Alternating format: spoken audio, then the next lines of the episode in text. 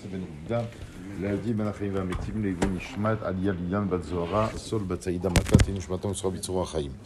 Tov Rabotai, nous entamons euh, cette semaine le troisième livre. Vous savez que initialement le livre de Vaikra, que l'on appelle communément Torah de Kohanim, était le livre préféré, ou du moins choisi par les Chachamim pour commencer à enseigner la Torah aux enfants. Le livre de Vaikra, malgré qu'aujourd'hui il soit délaissé même par euh, la plupart des adultes, incompris, voire même ne même pas lu, on peut fermer les portes juste. Merci. À l'époque, le Sefer Vaikra était le livre qui s'adressait aux enfants. Et cela, bien entendu, a des raisons profondes que j'essaierai d'évoquer très rapidement. Je- moi, ce matin, je voulais juste partager avec vous une, euh, un enseignement qui a l'air tout à fait banal, mais qui a une importance cruciale, et surtout pour nos jeunes particulièrement, mais pour nous aussi. Le Balatourim, au début de la paracha, dit comme ça Vaikra el Moshe. Vaikra el Moshe. Prenez les premières lettres de ces trois mots. On a le Vav de Vaikra, le Aleph de El et le même de Moshe. Ça fait Rachetevot Imo. Je comprends pas. Qu'est-ce que le Balatourim a voulu dire ça? Vaikra el Moshe Imo. Quel rapport avec la mer? Alors, de façon très brève. Vous savez, il y a ce que l'on ce que l'on appelle le Srout Avot,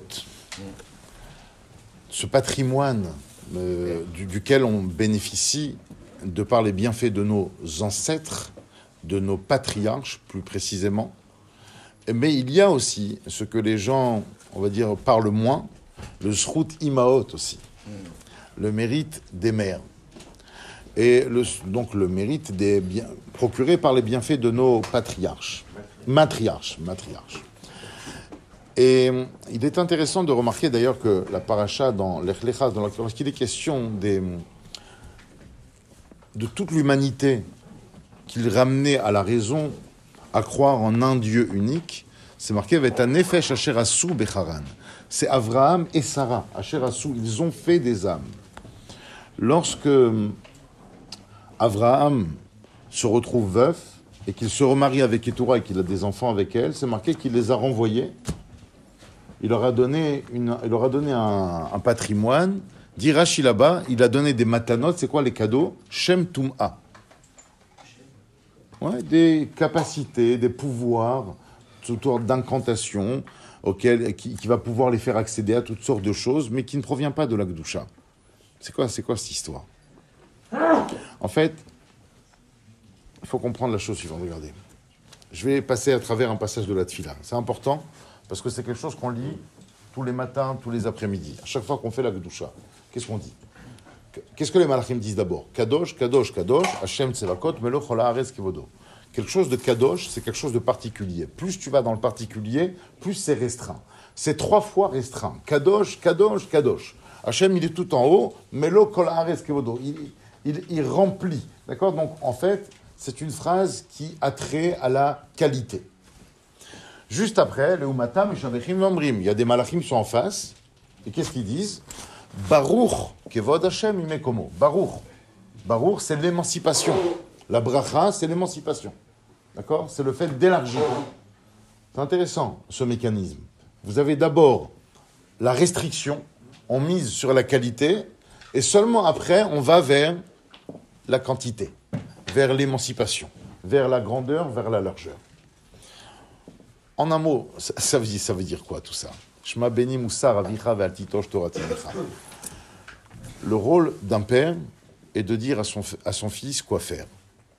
Le rôle d'une mère est de dire à ses enfants quoi ne pas faire. Celle qui met des règles dans une maison, celle qui interdit certaines valeurs, celle qui prévient des mauvaises fréquentations, celle qui est aux aguets des éventuelles erreurs qu'un de ses enfants pourrait commettre, c'est la mère.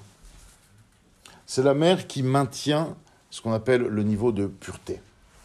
Et c'est ces efforts-là qui, c'est la, raison pour laquelle d'ailleurs on parle d'abord d'émancipation, on parle d'abord, excusez-moi, de, de, euh, de restriction en kadosh et après d'émancipation.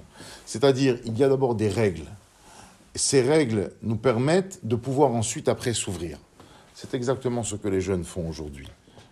Vous êtes venus aujourd'hui, bon, bah, j'espère que vous viendrez demain, après-demain, aussi, aussi, et que tous les, tous les dimanches et pendant les vacances, mais Pour ne pas, je, je voudrais juste que vous reteniez ce que vous représentez aujourd'hui.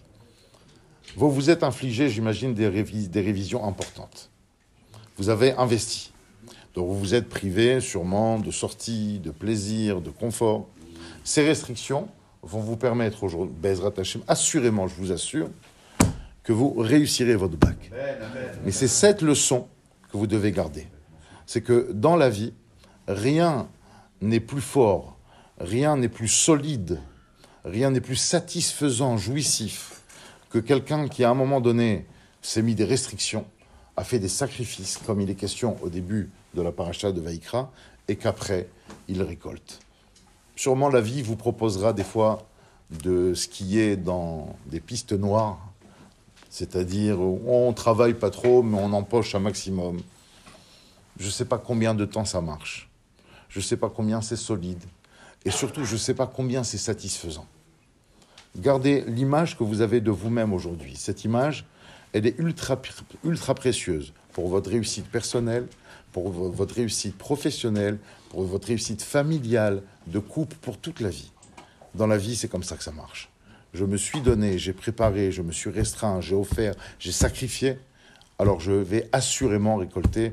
Et c'est là tout le mal qu'on vous souhaite de réussir avec brio vos examens. Amen.